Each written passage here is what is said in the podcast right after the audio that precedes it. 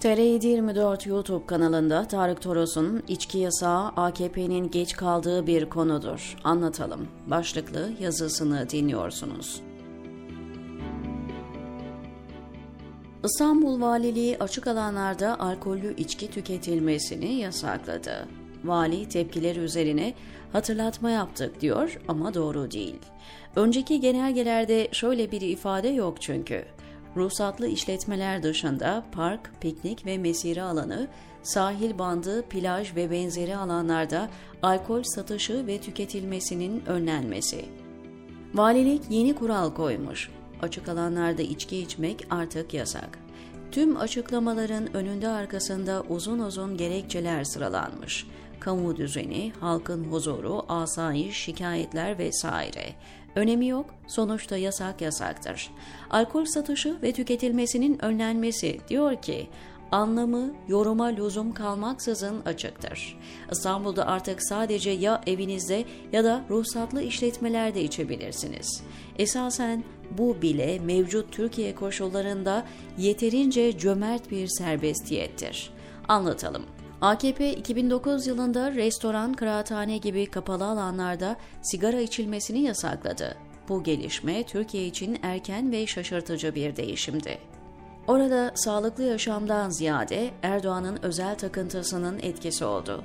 Öyle ki sigara içerken rastladığı kişilerin paketlerini alıp onları sigarayı bırakmaya zorlayan bir takıntıydı bu. Ancak enteresan biçimde sigara üzerindeki vergileri artırmayı hiç düşünmedi. Bugün özellikle Avrupa ülkelerinde bir paket sigara 10-15 euro arasında satılıyor.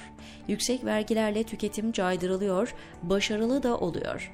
Ayrıca Türkiye tiryakilerin sigarayı bırakmakta bir yöntem olarak kullandığı elektronik sigarayı toptan yasakladı. Burada mesele yasağa karşı olup olmamak değil, içki meselesinde de öyle. Toplumsal ve ekonomik yönüyle bağlamı ortaya koymaya çalışıyorum sadece. Üçüncü dünya ülkelerini bilmem. Bugün dünyada kapalı alanlarda sigara içilmesi yaygın biçimde yasak. İnsanlar evlerinde de içmiyor. Varsa balkona, değilse kapının önüne çıkıyor. Açık alanlarda içki içilmesi konusu ülkeden ülkeye hatta şehirden şehire değişiyor. Emin olun İstanbul'daki son yasağı savunurken dünyadan örnekler verenler çıkacak. Tüm konularda olduğu gibi. Lakin konuyu Türkiye bağlamında konuşmak gerekir. Eğer batıdan örnek verilecekse sigara ve içki üzerindeki vergiler Türkiye ile taban tabana zıttır. Sigarada vergilere dokunmayan Erdoğan, alkollü içkilerde vergi oranını artırdıkça artırdı. Negatif tutumu öteden beri biliniyor. İsteyen istediği kadar içiyor. Aksırıncaya, tıksırıncaya kadar içiyorlar. 8 yıldır neyi yasakladık? Erdoğan 14 Ocak 2011 Dinen yasak zıkkım içsinler veya ben yeşil çaycıyım, içen düşünsün gibi yaklaşımlarla konuyu ele almak güçtür. Erdoğan aşağı yukarı bu söylemle bakıyor zaten.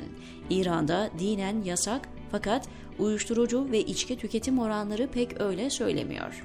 ABD'de 1920-1933 yılları arasında alkollü içki ticareti ve tüketimi yasaktı. Yasaklar mafyayı palazlandırdı, içki pahalandı, suç oranları görülmemiş ölçüde arttı. Sonunda normalleşme için yasağı kaldırmaktan başka çare kalmadı.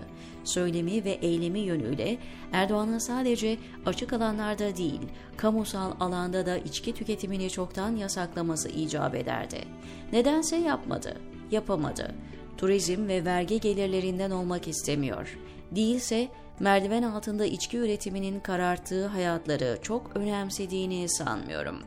Türkiye liderliği sigara konusunda olduğu gibi içki konusunda da samimi ve tutarlı değildir. Açık alanda içki yasağı ülkeye şeriatın geldiği manasına gelmez. Gelen şey çoktan gelmiştir fakat şeriat değildir, diyor Tarık Toros, TR724'teki köşesinde.